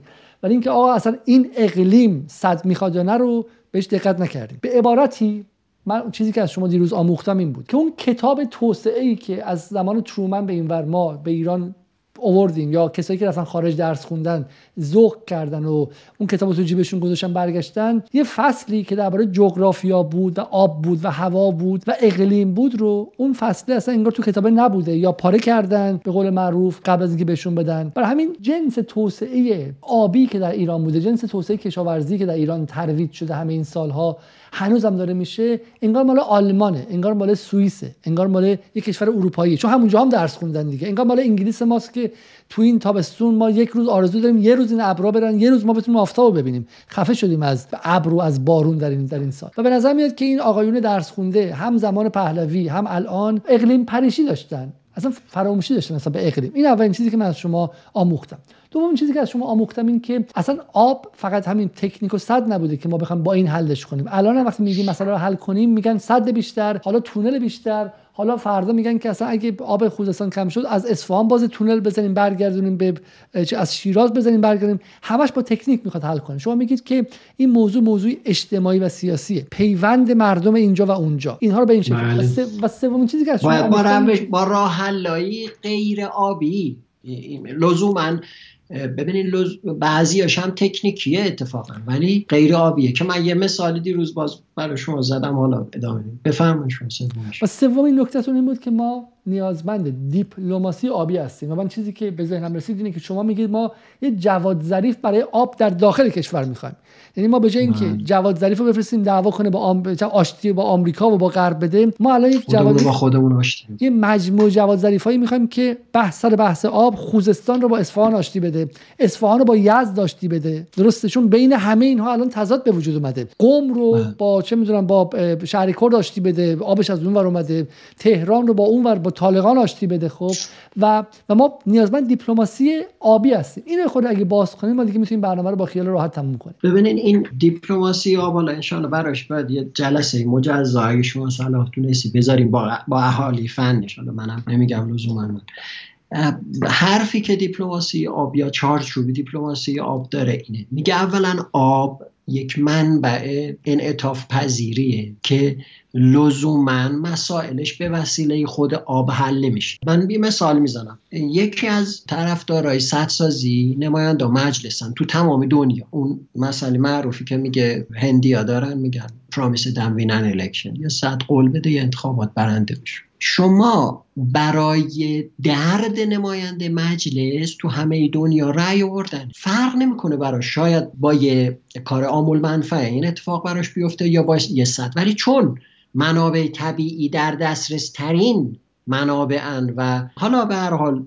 امکانی استفاده زیاده. ما همیشه جزوی اولویت های اولی نماینده هستن که به قول میدن که ما مثلا برای فلان جای صد بسازیم یه خط انتقال میاریم یه توست حالا اینکه این بالاخره نیازش نیازی واقعی اونجا هست یا نه. ولی بعد که بهش میگه آب برو مثلا شبکه آب اون منطقه رو اصلاح بکن که هدر رفتش مثلا 50 درصده یا 40 درصده اون می‌بینی اتفاق نمیفته نماینده مجلس هم نمیره براش چیز بکنه. چرا؟ چون اون رأی براش نمیاره حالا من دیپلمات آب وظیفم اینه. نگم چرا نماینده مجلس در آب دخالت می‌کنه. برم برا نماینده مجلس یه ایجاد ارزشی بکنم که چون رأی رأی جمع کردن که کار غیر قانونی نیست. باید براش ایجاد ارزش. بگم آقا مگه تو رأی نمی‌خواد به وسیله این کار آب منفعم تو می‌تونی رأی جمع کنی این کار دیپلمات آب. ولی چون ما این کارا رو بلد نیستیم و فقط مهندسی بلدیم ما فقط چون بلدیم صد بسازیم اونم میگه اه خب پس تو که یه صد بلدی یه صد طرح بده.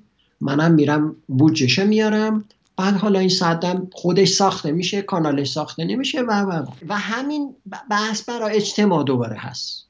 شما وقتی که می‌بینی اجتماعی داره کف خیابون برای آب صدا می‌زنه بخشی از این به این دلیله که ناکارآمدی توی سیستم دیگه داشته. بیکار بوده بیمه نداشته و و و.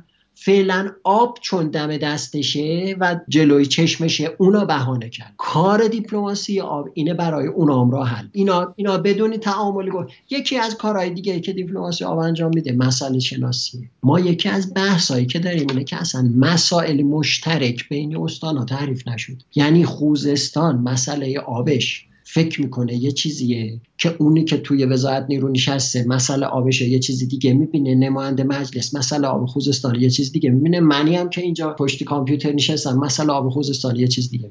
تعریف مسئله مشترک برای ارائه راه حلم نیاز به گفتگو داره. پایه یا شروع گفتگو؟ خب. joint fact finding شما شنیدی خیلی تو گفتگو. و شما معتقد نیستین که وظیفه دولت و حکومتی که این گفتگو رو شکل بده لزوما دولت من خیلی شبیه سازی بدیه ولی الان فقط به ذهنم این می‌رسه. دولت مثل چیز دیگه خدا همه جا هست ولی وجود نداره. دولت کارش تو آب باید این باشه. دولت یه دولت تسهیلگره. دولت هیچ وقت نمیاد اجرا بکنه. هیچ وقت نباید دولت بیل و دست بگیره. دولت فقط یه دولت تسهیلگره. حکمرانی خوب هنرش اینه که بتونه نظامات تسهیل روندها و فرایندهای مدیریتی ها ایجاد بکنه. اجرا و این حرف شما بد فهمیدنش. الان آیه عبدالملکی گفته که هر کی بره برای خودش ساخت و ساز کنه مجوزم نمی‌خواد. بقیه هم گفتن برن همه کشاورزی رو بندازن. یک درصد کل سرزمین ایران بعد آباد شه و ساخت و ساز شه. منظورتون این نیستش که مجوز و اینا رو کلا بردارن و دولت بیکار شه اتفاقا نه؟ من, عرض کردم که مگر قواعد قواعد این کارا مگه گفتم کی می‌ذاره؟ علیاذ بالله خداوند چه کار کرده؟ تو قرآن همه قواعد زندگی رو گذاشته. ولی هیچ وقت نمیاد رو زمین این قواعد پیاده بکنه برامون. قواعد گذاشت هند بوکش داده. هند بوک زندگی ما مگه قرآن نیست؟ مصوبه نباید بده یعنی تقسیم آب نکنید که 100 تا دیگه برای شهر کرد 100 تا برای چم؟ برای شاهین شهر 100 تا برای فلان جا. مصوبه تقسیم آب باید انجام باید قواعد قواعد بازی. ببین شما اونی که در حقیقت شطرنج بازی می‌کنه فقط قواعد بازی شطرنج کشف دیگه تو همه بازی ها شطرنج که نیست که. یه قاعده برای بازی گذاشته. گفته این هشت در هشته اینجوری بازی بکنین برندش اینه بازندش اینه مکانیزمایی حل اختلافش رو گفته. همه این قواعد تعریف شده شده بازی شطرنج ما ما بازی شطرنجمون توی آب اشتباس. اصلا اصلا قواعدش یه جایی زمینش هشت در هشته ببخشید صفحه بازیش. یه جایی اصلا شطرنج نیست. داریم بهش میگیم شطرنج اصلا بازیش معلوم نیست چیه یه بازی دیگه است. این داستان داستان پس من چیزی که متوجه شدم اینه که ما نیازمند یک گفتگوی بین همه گروه ها بر سر مسئله آب هستیم. تبیین مسئله بعد. تبیین مسئله آب. مسئله مشترک. و اینکه بفهمیم که شما همون گفتین چرا که این از بحران عبور کرده به فروپاشی رسیده. و بفهمیم که بعد همگی به سمت حل بحران رفت. بالا اون چیزی که بهش میگن کانفلیکت رزولوشن درسته؟ یعنی حل نزاع مدیریت حل بحران بله. فقط برای شما یه مثالی می‌زنم. ببینین مسائل آب ایران مثل دیابت میمونه آقای علیزاده دیابت یه بیماریه که تمام عمر متاسفانه اگه کسی گرفت باشه درمان قطعی نداره. دیابتی که خدای نکرده آقای علیزاده بگیره با دیابتی که همکارش می‌گیره متفاوته. روش درمانش هم متفاوته. بنابراین مسائل آب که به این سطح رسیده باید به طور مداوم مدیریت بشه. و دیپلماسی آب که میگه آقا ما باید به طور مداوم مسائل تعریف کنیم باز تعریف کنیم قواعد باز تعریف کنیم گفتگو بکنیم مسئله مشترک تعریف بکنیم اولویت مسائل عوض بکنیم به همین دلیله. چون اینا مدام در حال تغییر. الان مسئله ای که تو زاینده رود ما مثلا الان داریم با مسئله دو سال پیش یکی نیست. توی خوزستان هم همینه. توی جای مختلف خیلی خیلی ممنون دکتر از اینکه وقتتون رو در اختیار ما گذاشتیم خیلی گفتگو طولانی شد متاسفانه و دیگه بیشتر از ادامه نمی‌تونیم بدیم. برای اینکه حالا من به مخاطبان بگم که چرا این گفتگو طولانی و یه مقدار گفتگو پراکنده ای شد. برای اینکه به نظر من این گفتگو رو باید قبل از اینکه به بحران می‌رسیدیم به صورت در تقسیم می‌کردیم به چند گفتگو و به چند موضوع و و مقصر افرادی مثل منم هستن که در زمینه رسانه. من خودم درباره مبحث سوریه بارها سوالات رو مطرح کردم درباره مبحث رابطه با آمریکا همینطور. بحران رو در سیاست خارجی دیدم کشف کردم و سعی کردم که تا می‌تونم تبیینش کنم. اما بحران آب رو واقعا تو همین ده روز پیش متوجه نشده بودم. یعنی ازش آگاه داشتم که آگاهی داشتم که میگن جنگ های آینده بویژه در این منطقه بر سر آب خواهد اومد. ولی متوجه نمی‌شدم که ما همین الان هم در همین ایران هم چه برسه با همسایگان. در داخل هم ما وارد عرصه جنگ داخلی بر سر آب شده ایم فقط این رو فرمولش نکرده بودیم و صورت بندیش نکرده بودیم.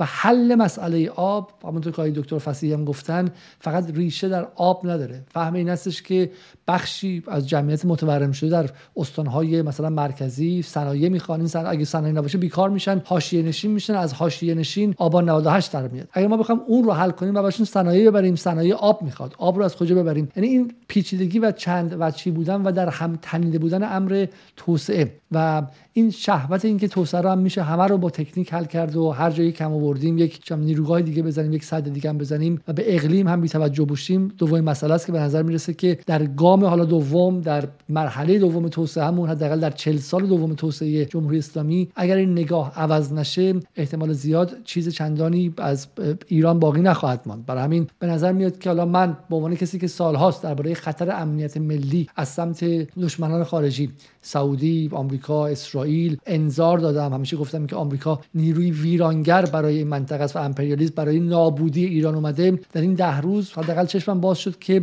درک آمریکایی آمریکایی ما از توسعه درک به شدت آمریکایی ما از توسعه هم که انگار در داخل نفوذی اصلی اونه. دنبال نفوذی میگردید. درک ما از توسعه است که از زمان پهلوی باقی مونده و همونجوری سرایت کرده حالا آقای رایفی پور و غیره دنبال نفوذی می‌کردن. نفوذی تو خودشونه. ببینید که حالا مثلا آقای جبرائیلی در مورد توسعه که حرف می‌زنه ببینید اصلا از این آمریکایی تر نمیشه در مورد توسعه حرف زد. حتی چه می‌دونم همه, همه کسایی که با ریش و حزب اللهی و جای مهر و غیره در مورد توسعه حرف می‌زنن اوج اوج توسعه آمریکایی انگار از دل کاخ سفید اومده. نفوذ رو باید اونجا پیدا کرد. نفوذ ناخودآگاه. در درک غیر اقلیمی و غیر بومی ما از امر توسعه و اینکه ما توسعه رو برداشتیم مثل کسی که در تاریکی به اجزای فیل دست زده در اون داستان رومی یکی به پا دست زده فلان هر کی گفته باید اینجوری توسعه بدیم. و حالا من امیدوارم حداقل در دولت جدید چون اطراف آقای رئیسی دو گونه هستن. کسانی هستن که ماجراجویان توسعه گرا هستن. کسانی هستن که فکر می‌کنن که بعد محیط زیست رو نابود کرد چون به چین نگاه کردن. گمان می‌کنن که چین چون محیط زیست رو تا حدی کنار گذاشت و نگرانش نبود تونست اون پرش محیط زیستی رو انجام بده. قافل از اینکه در ایران اون راه نه ما رو به توسعه میرسونه وضعیت ما رو از اینم بدتر می‌کنه. برای همین به نظر من این آغاز گفتگو رو نظر بگیر من آقای دکتر فصیحی رو دوست دارم که بارها بارها بیارم و در بخش های مشخص به ویژه در مورد دیپلماسی آبی برای اینکه این آغاز گفتگوی ماست نه پایان گفتگوی ما. خیلی خیلی ممنون دکتر از وقتتون امشب و امیدوارم که این گفتگو رو آغاز کنیم و بتونیم موفق شیم که این گفتگو رو در فضای افکار عمومی ایران جا بندازیم با هم دیگه. ان ان خیلی ممنونم از دقت شما و وقتی که به من دادین و از بینندگانم تشکر